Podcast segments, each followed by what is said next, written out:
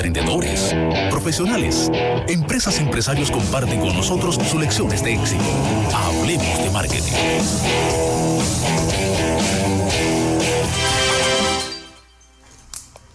Nuestras entrevistas hacen de este programa pues un banquete, no solamente que se repite eh, en el día de hoy, sino todos los días cada vez que usted quiera escuchar el podcast que tenemos disponible en nuestra página. Tenemos entrevista hoy con Giancarlo Briseño. José Ignacio. Así es, Janet, estaremos conversando con una persona que, que, repito, como dije al inicio del programa, de repente, si usted ha estado muy inmerso en Instagram en los últimos meses, y le apasionan los temas de neuromarketing, marketing, eh, las neuroventas, se ha topado con Yanko casi, casi seguro, porque Yanko ha estado muy activo, pues trabajando unos temas en sus publicaciones de mucha utilidad para los emprendedores, de mucha utilidad para los pequeños empresarios.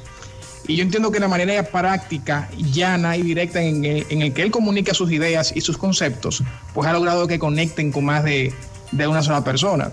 También su Facebook, su Instagram Live, el lado, el lado humano detrás de la red social, pues continúa llamando la atención de todo el público porque logra desnudar, Janet, literalmente logra desnudar eh, a nivel emocional, a nivel profesional, a, a, muchas figuras, tanto de los negocios como de los medios de República Dominicana. En el día de hoy, pues Yanko estará conversando con nosotros acerca de uno de los temas que a él más le apasiona, que es el neuromarketing. Pero el neuromarketing, cómo usted trabaja las emociones para aplicar a sus, estrategias de marketing.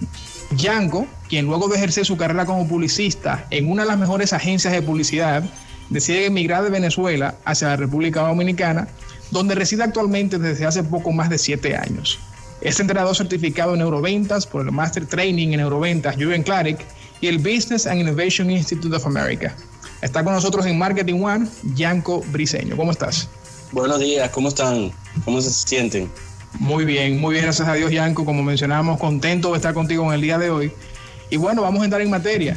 Eh, cuéntanos, Yanko, el neuromarketing es una de las ramas del marketing que más, vamos a decir, curiosidad eh, atrae. Y también asimismo es una de las más exploradas, pero no necesariamente de las más conocidas.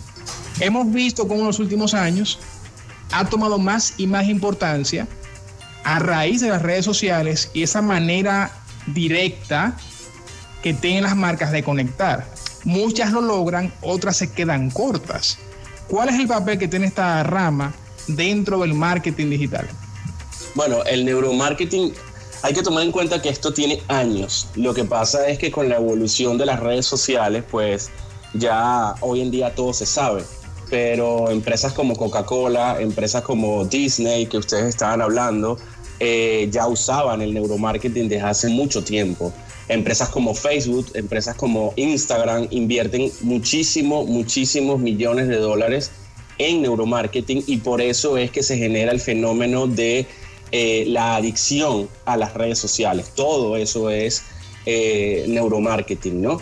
Ya lo veníamos, ya lo venimos desde comerciales de televisión, desde anuncios de prensa, todo se va convirtiendo en neuromarketing. Entonces ahora lo que está pasando es que la gente quiere o está intentando transformar el neuromarketing y llevarlo a las redes sociales. Que las redes sociales, si tú te comportas honestamente como tú eres y, y si tu marca es capaz de con honestidad entender al consumidor, estás usando el neuromarketing y vas a conectar con ellos. Lo que pasa es que no nos estamos dando a la tarea ni al trabajo, porque cuesta mucho trabajo, de conocer a la comunidad y al consumidor. Ahí es donde está la clave. Tú hablabas, Yanko, de conocer a la comunidad y para poder conectar con ellos a través de, de todo eso que nosotros llamamos nuestras eh, eh, eh, esas emociones. ¿Cuál es la emoción principal que desde tu experiencia podrías comentarnos que hay que despertar en marketing? De todas las emociones, ¿cuál es la que tú crees? ¿Sería la tristeza? ¿Sería la alegría? Bueno, va a depender muchísimo de tu objetivo, del objetivo que tengas tú para, para vender. O sea, ¿qué, objetivo tiene tu estrategia de marketing? Y, y ojo, mucha gente piensa que generar una, emoción negativa es algo malo y no es algo malo. En el proceso de neuroventa, en uno de los modelos de neuroventa que, que, que yo explico en el taller, eh, hay, tú vas pasando por una montaña rusa de emociones donde con una emoción negativa tú puedes llegar a conectar con un cliente, claro, inmediatamente tienes que llevarlo otra vez a una emoción positiva o una emoción neutro. Todo va a depender de tu estrategia. Por ejemplo, yo he tenido la oportunidad de experimentar y poner a mi gente a, que, a que sienta emociones negativas y a que sienta emociones positivas o neutras. Y el resultado es, o sea, lo importante aquí es siempre tener en mente que jamás, jamás una persona va a olvidar lo que tú le haces sentir. Eh, yo he puesto canciones en mis stories de Instagram donde la gente me pregunta cuál es la canción inmediatamente hay una reacción de esa persona y me dice, la voy a escuchar con un vino. Yo le estoy generando una emoción de tristeza a esa persona porque ella está pasando por algo, bien sea que está despechada, eh, está triste, X o Y, pero ya le generé una emoción.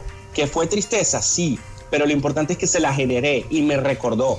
La otra vez me escribió una persona y me dijo, la otra vez iba caminando por un centro comercial, por una plaza, y escuché la canción y me recordé de ti. Ya está, ya el trabajo está hecho. No importa que sea tristeza, porque es que yo no tengo culpa de su tristeza.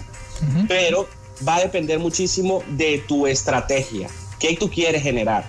Eh, ¿Cuál es tu estrategia? Porque con estrategia tú puedes generar una emoción negativa, como puedes generar una emoción positiva.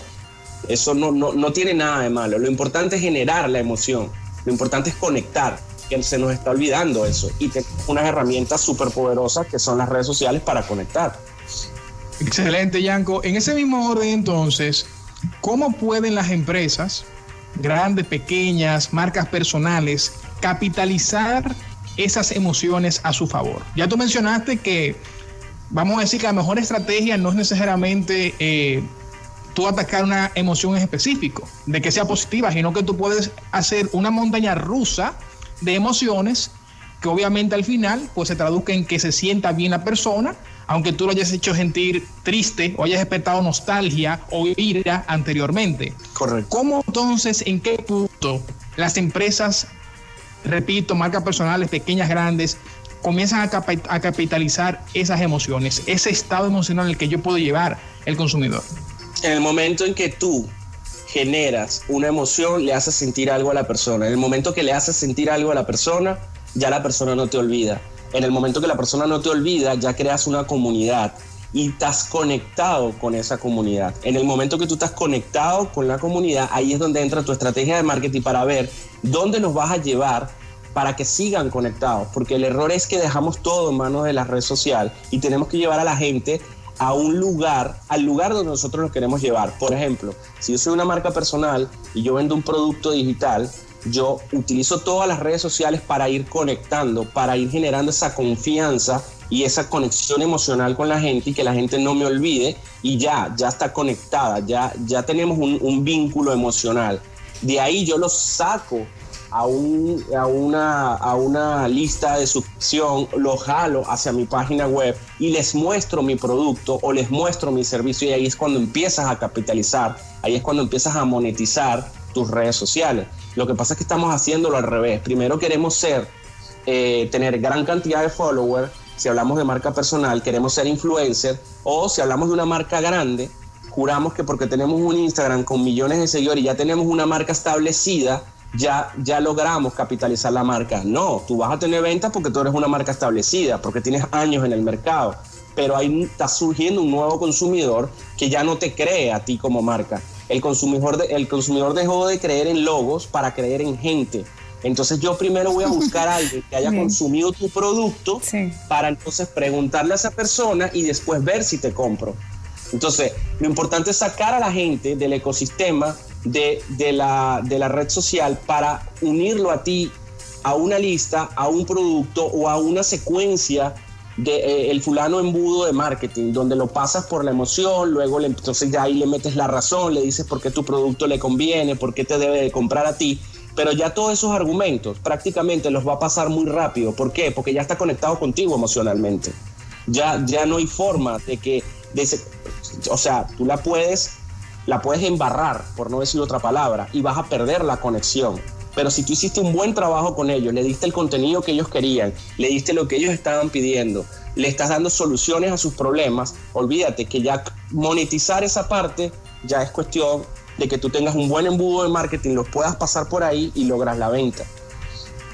Eh, tú sabes, eh, que cuando uno habla así de este tema de, neuromarketing, de las emociones, de obviamente generar ese, ese primer impacto que sea muy positivo para, para los que nos leen, los que nos siguen, los que nos escuchan. Eh, a veces es como complicado seguir una misma estrategia, generar un resultado eh, final en, esa audiencia. Eh, cometemos errores, cometemos errores. A veces empezamos incluso desde la tipografía de los posts que hacemos, los colores que usamos, cómo, cómo llevamos en el mundo online eh, todas estas emociones, de los errores normales que no debemos eh, seguir cometiendo, ¿cuáles podrías tú enunciar? Eh, yo sé, yo sé que, no es tan fácil decir, mira, partiendo de tu experiencia, un error en el que hayas incurrido, que tú digas, en, ese, en, en esa estrategia esto no me funcionó o de esta manera para generar esta emoción. Y te lo digo, ¿sabes por qué? Tenemos muchos ejemplos eh, recientemente de las cadenas de supermercado, de las tiendas por departamento, para ponerte un ejemplo rápido. Eh, hablábamos, José Ignacio, el tema de una plancha para papá que lo usó una, una, tienda por supermercados muy importante de aquí del país, tratando de generar una emoción y generó mucha... Eh, ah, diríamos nosotros, contenido negativo sobre esa estrategia. correcto, correcto. Recordemos otra y otra y otra de las de otras cadenas de supermercados también. Sí, no, y hoy en día hay una fuerte competencia entre dos operadoras de celular, donde hay, donde hay una que se encarga de generar la emoción totalmente diferente y atacando a la marca. Es una estrategia. Eh, yo no puedo decir si le funciona o no le funciona. Vamos a bajarlo un poquito más no nos vayamos tan grande a marcas tan grandes donde ya tienen agencias de publicidad, donde hay una burocracia y hay un proceso creativo muy fuerte. Yo lo bajaría un poquito más a ese emprendedor o a esas pequeñas empresas, esas pymes. Eh, el problema está, o el error, yo cometo errores todos los días. Yo estoy en un constante cometer errores y romper, entre comillas, las reglas. Si tú ves mi Instagram, mi Instagram últimamente no tiene ni una sola fotografía en el feed eso es disruptivo, eso va en contra de la norma. Pero, ¿para qué? Para, a la medida que yo vaya cometiendo más errores, tengo como con más bases para poder enfrentar a un cliente cuando me viene a decir a mí quiero monetizar las redes sociales. Exacto. Entonces, tengo como más, eh, tengo más fuerza para poderle decir, haz esto o haz lo otro de acuerdo a tu estrategia. Pero errores como, por ejemplo, el principal error es no escuchar, es no escuchar a la comunidad. El principal error es no contestar. El principal error es pensar y jurar que la solución o tu resultado está basado en me gustas o en cantidad de seguidores. Obviamente entran otros errores técnicos como que, como la foto, como el copy que uses, como una letra que no se entienda, como estarle diciendo a la gente a cada rato que tú estás en el súper, en el salón o en fulano o en sultano, ¿ok? Pero yo creo que si volvemos a rescatar la pregunta que tú me hiciste, ¿cuál es el principal error? El principal error es que no estamos escuchando al consumidor final, no estamos escuchándolo y lo tenemos ahí, lo tenemos a, cuestión de segundos. Yo tiro un post y ya yo empiezo a escuchar a mi consumidor. Por ejemplo, los últimos días he tirado mis posts eh, a las nueve y media de la noche. Hubo uno que funcionó, tuvo mucho engagement y dije, voy a tirar el próximo. Tiré el próximo, pero no tuvo el mismo engagement. Yo por eso me voy a frustrar o es un error. No, quizás pudo ser el contenido que yo, que yo puse, el título del post, eh, cómo arranqué el post, si fue muy agresivo, si no fui muy agresivo. Entonces tú ahí tienes que empezar a medir todos los días, empezar a medir, porque todos los días vas a cometer errores. Lo que pasa es que la gente se está frustrando muy rápido porque tiraron un post y no vendió, o porque tiraron un post y, no generó la misma cantidad de me gusta. Ah, que marcas grandes están con esta controversia. Sí, hay unas marcas que han tenido un resultado con un contenido bastante disruptivo y vienen y tiran, por ejemplo, lo de la plancha y genera ciertas eh, controversias. Lo que pasa es que, claro, eh, a mí me encanta porque República Dominicana está siendo muy agresiva a nivel de publicidad con grandes marcas y eso está generando unas emociones. Recuerda, volvemos al principio, lo importante es generar una emoción, sea negativa o positiva, no importa. Ojo, no estoy apoyando el marketing negativo, el que, que hablen bien de mí así sea negativo, no. No, estoy apoyando eso. Excelente. Pero yo creo que el principal error es ese, que no, no nos estamos, no estamos escuchando a nuestra comunidad, como marcas grandes o pequeñas. Muy bien, estamos conversando, señores, con Yanko Briseño acerca del papel de las emociones en las estrategias de marketing, especialmente o más específicamente aplicadas a la estrategia de marketing digital. Si usted quiere sumarse a la conversación, puede hacerlo en el 809-612-4716, 809-612-4716 y también en redes sociales, en Twitter, Facebook e Instagram, como arroba marketing. A ver, Yanko, o sea, magistralmente has tocado todo este tema de del va y ven de emociones y cómo eso puede llevarte a una posición, a una posición de jaque, a una posición de jaque al momento de entonces capitalizar o no a ese consumidor. Como tú mencionaste, ya luego de que tú lo llevas a ese estado emocional, ya dependerá entonces de tu ejecución de marketing en si capitalizas eso o no. Pero todo el trabajo que hay detrás está en tú manejar esas emociones, en tú poder eh, darle, quitarle, pero al final ponerle algo que le genere una emoción a tus consumidores, a tus usuarios.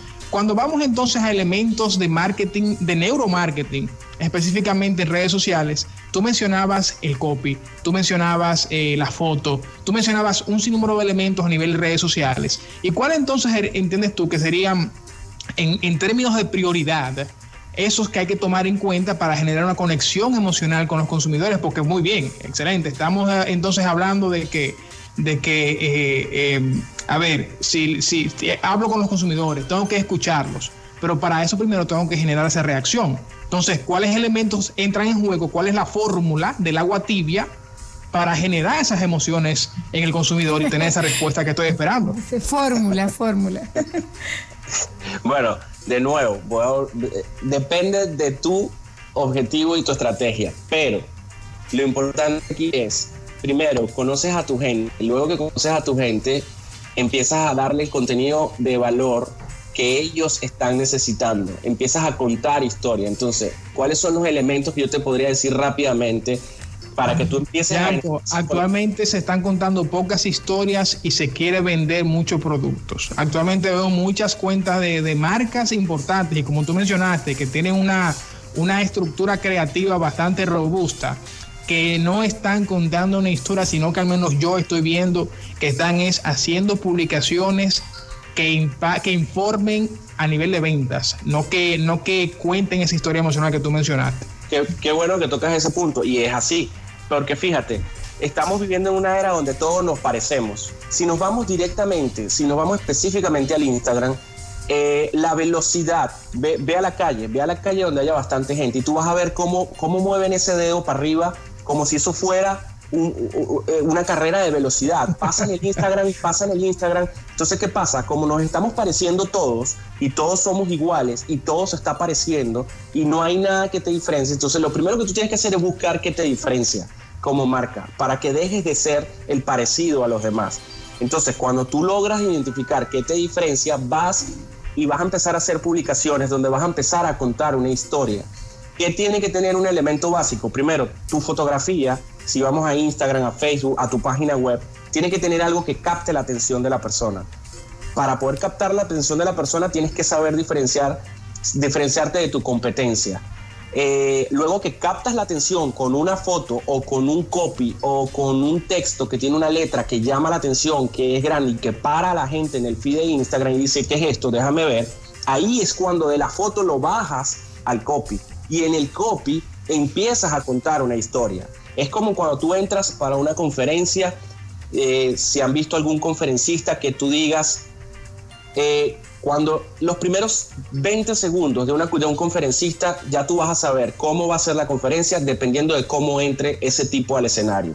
Si yo entro, hola, buenos días, mi nombre Sí, pasa, eso pasa. Hablar de neuromarketing. Sí. hermano, usted acaba de dormir a esa gente. Tú tienes que entrar fuerte. ¿Para qué vas a volver a decir tu nombre si ya se supone que hay un presentador que lo dijo? Funciona igualito para las redes sociales. Tú captas la atención con algo, de, de la foto lo bajas al copy y en el copy las primeras tres líneas, las primeras tres o cuatro líneas que son las que se ven en Instagram, ahí es donde tú tienes que captar la atención. Puede ser con una emoción negativa, puede ser con una emoción positiva, puede ser con un con una grosería, puede decirle con puede ser con cualquier cosa, puedes poner mayúscula, déjame de seguir porque es que ya no quiero que tú me sigas. La gente va a decir, y este tipo se volvió loco. Y ahí es cuando te abren y tú empiezas con el fulano storytelling a llevar y a sumergir a la gente en una historia donde al final tiene que haber un llamado a la acción. A mí nadie me puede venir a decir, y siempre lo voy a rebatir porque tengo las pruebas, de que Instagram y las redes sociales no son para escribir largo.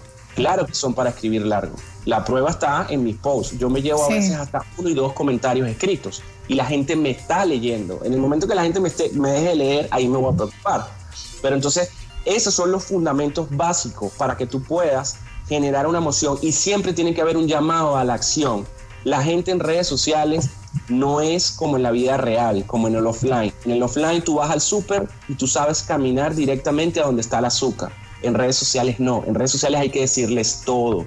Si tú estás vendiendo un producto, aprovechando que tú me estabas hablando de cómo monetizar, supongamos que tú quieres vender, eh, no sé, ustedes tienen un paquete y empaquetan 10 de los mejores podcasts que ustedes tengan y los van a vender con información exclusiva que fue editada y no se subió a la página web.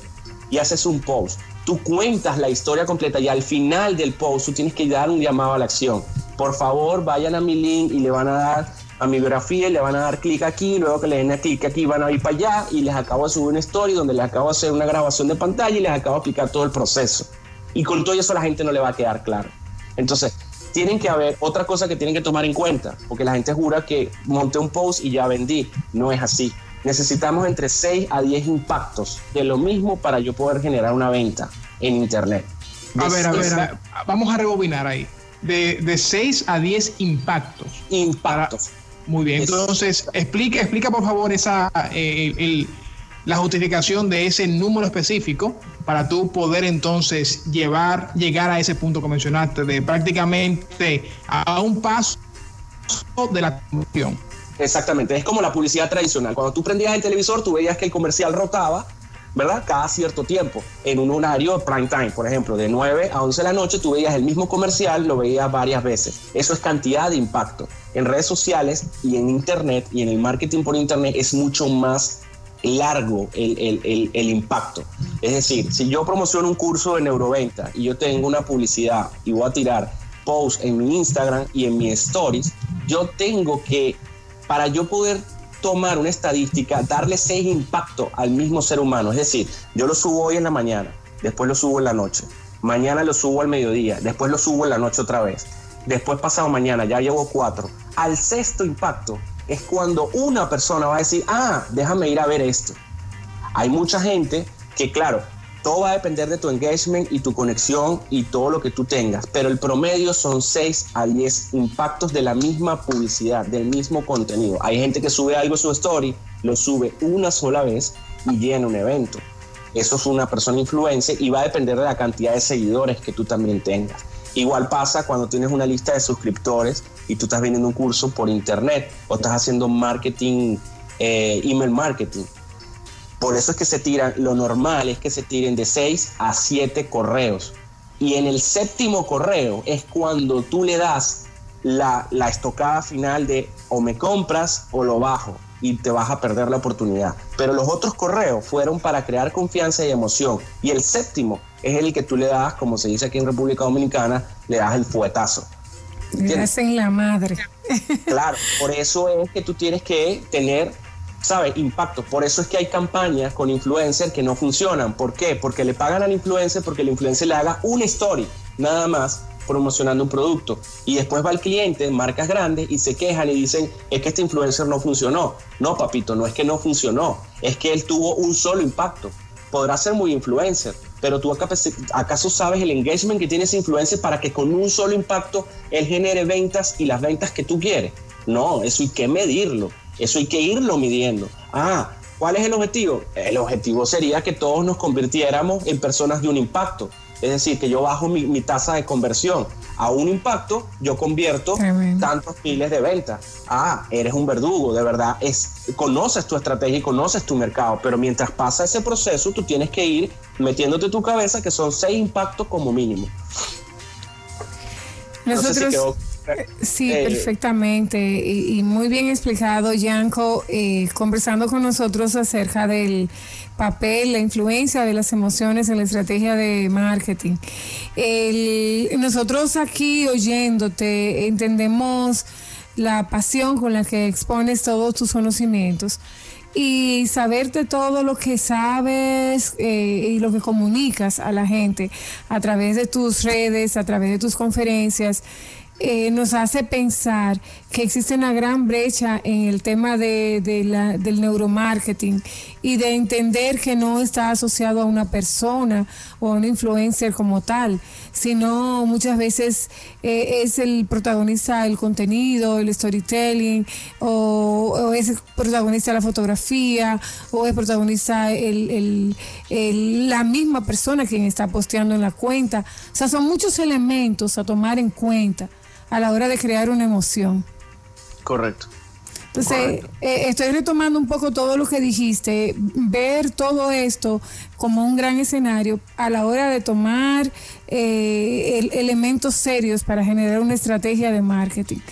Nosotros lo vemos desde este punto de vista en el área de mercadeo y, y sí me gustaría ver quizá algún ejemplo que tú digas, mira, a mí me pareció espectacular esto eh, de la gente que trabaja eh, y que genera emociones y que lo hace de una manera muy fina. Posiblemente hasta los 7, 8 impactos, como bien dices. Bueno, eh, lo que pasa es que, claro, yo estoy un poco viciado con la gente que, de la cual aprendo, pero hace poco publiqué una story sobre unos, unos chicos influencers colombianos. Ellos hicieron una story, convocaron a la gente en dos horas a una plaza en Colombia.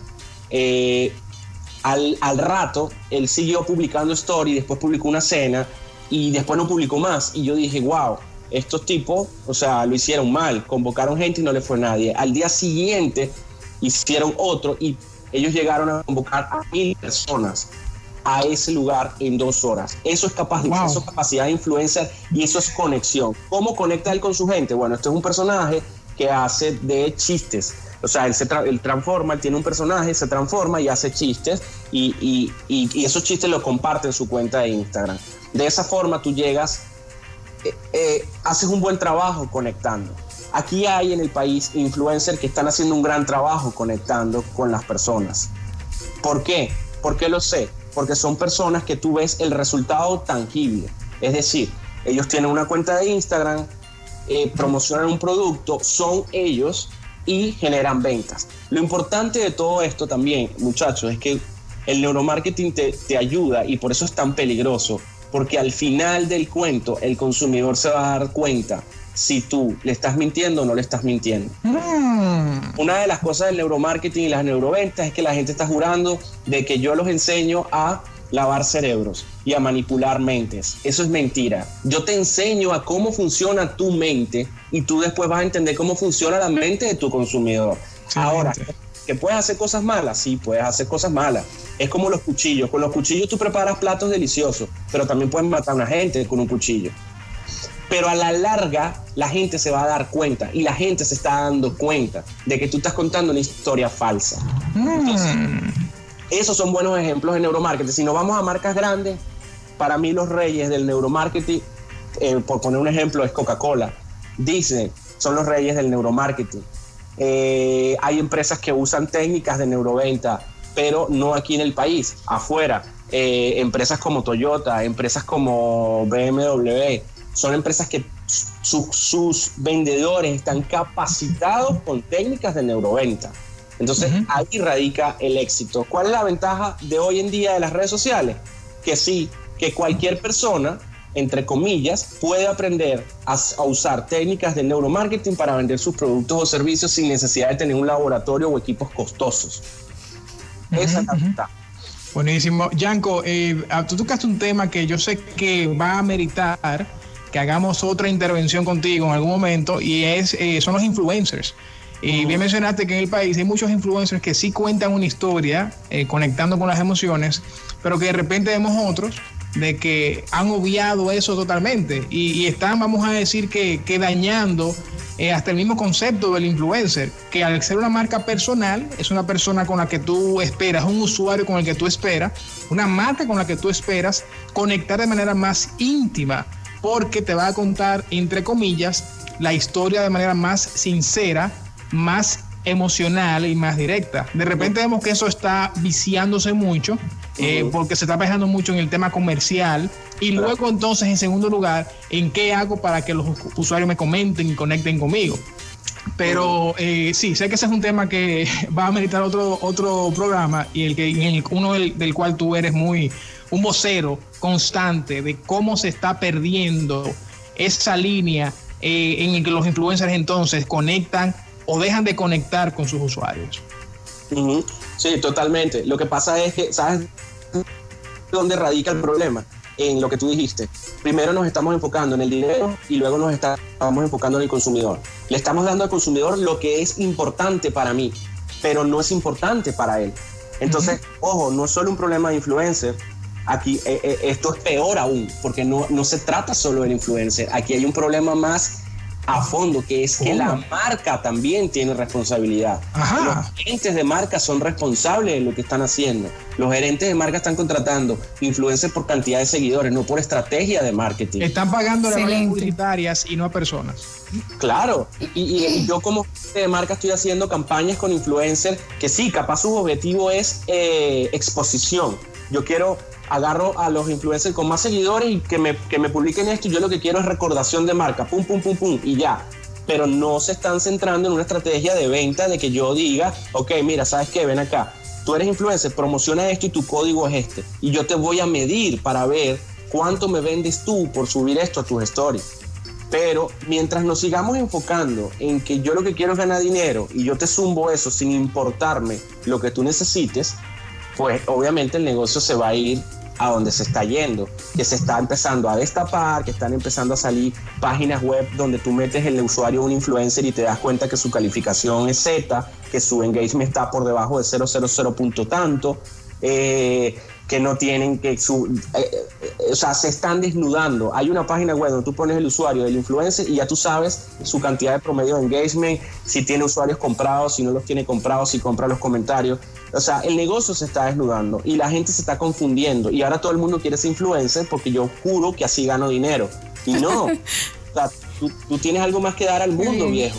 O sea, si, si ustedes tienen un programa de radio y ustedes hacen podcast, empaqueten un producto digital y enseñen a los emprendedores cómo tener un programa de radio y cómo se hace un podcast. Lo empaquetan, hacen un video curso y lo venden por internet.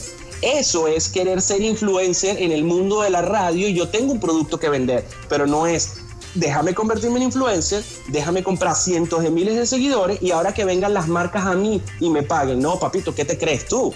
Eso no funciona así, el negocio no funciona así, entonces nos estamos confundiendo totalmente. Evidentemente, hay, hay influencers que lo están haciendo bien. Sí, hay influencers que lo están haciendo bien desde su recomendación sincera. Prueban un producto y lo recomiendan y se les nota la sinceridad porque el cerebro sabe cuando tú estás diciendo la verdad o la Y conecta. Y bueno, e influyen de verdad porque se está notando la parte emocional, no la parte eh, comercial. Se muestra la parte blanda, no la parte fría. Exactamente. Pero igual, volvemos a lo mismo. Ellos le están dando lo que ellos consideran que es bueno para su comunidad. ¿Entiendes? O sea, ah, yo soy mujer, soy mujer entre tal y tal, y a mí me siguen mujeres entre tal y tal, y yo entiendo que una crema de arruga es buena para publicidad. Ah, vamos a promocionarla, pum. Y la, y la, pero ya va, ¿y qué sabes tú si las mujeres que a ti te siguen no están pendientes de las arrugas, sino lo que quieren es saber cómo tú tienes esa actitud de, de guerrera, que te paras, que haces ejercicio, que cómo lo lograste, que no sé qué, que esto, que lo otro.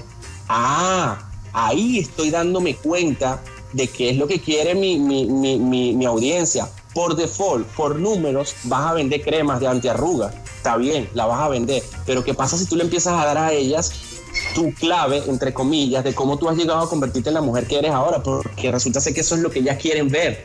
Porque es que ellas cuando quieran, cuando sean grandes quieren ser como tú, mamita. Entonces ahí es donde entra la emoción y ahí es donde te conviertes en un verdugo y te conviertes en un tipo que eres capaz de mover masas y de modificar conductas a un nivel como está sucediendo fuera de estas fronteras. Buenísimo, Yanko, de verdad que gracias, gracias por tu tiempo, gracias, por compartir con nosotros tus experiencias y tus conocimientos y de verdad que ha sido un placer conversar contigo. ¿Dónde el público puede entonces interactuar contigo más estos temas de redes sociales, neuroventa, neuromarketing y marketing digital? En arroba Gianco Briceno en Instagram, en todas mis redes sociales, arroba Gianco Briceno, G y de Italia y Briceno con B alta y C. Excelente. Bianco, gracias nuevamente y de verdad que un placer conversar contigo. No, gracias a ustedes por la invitación y nada, nos hablamos pronto y cualquier cosa estoy a la orden. Gracias, excelente. Bye bye. Bueno, señores, ya escucharon Bianco, Bianco Briseño conversando con nosotros acerca del papel de las emociones en las estrategias de marketing. Vamos con esto entonces a una breve pausa y a regreso. Tenemos al Econoprimo, ya con calculadora, lápiz, sacapuntas y borrador en mano. Tres para temas. de nosotros tres temas acerca de finanzas en la República Dominicana. No se mueva.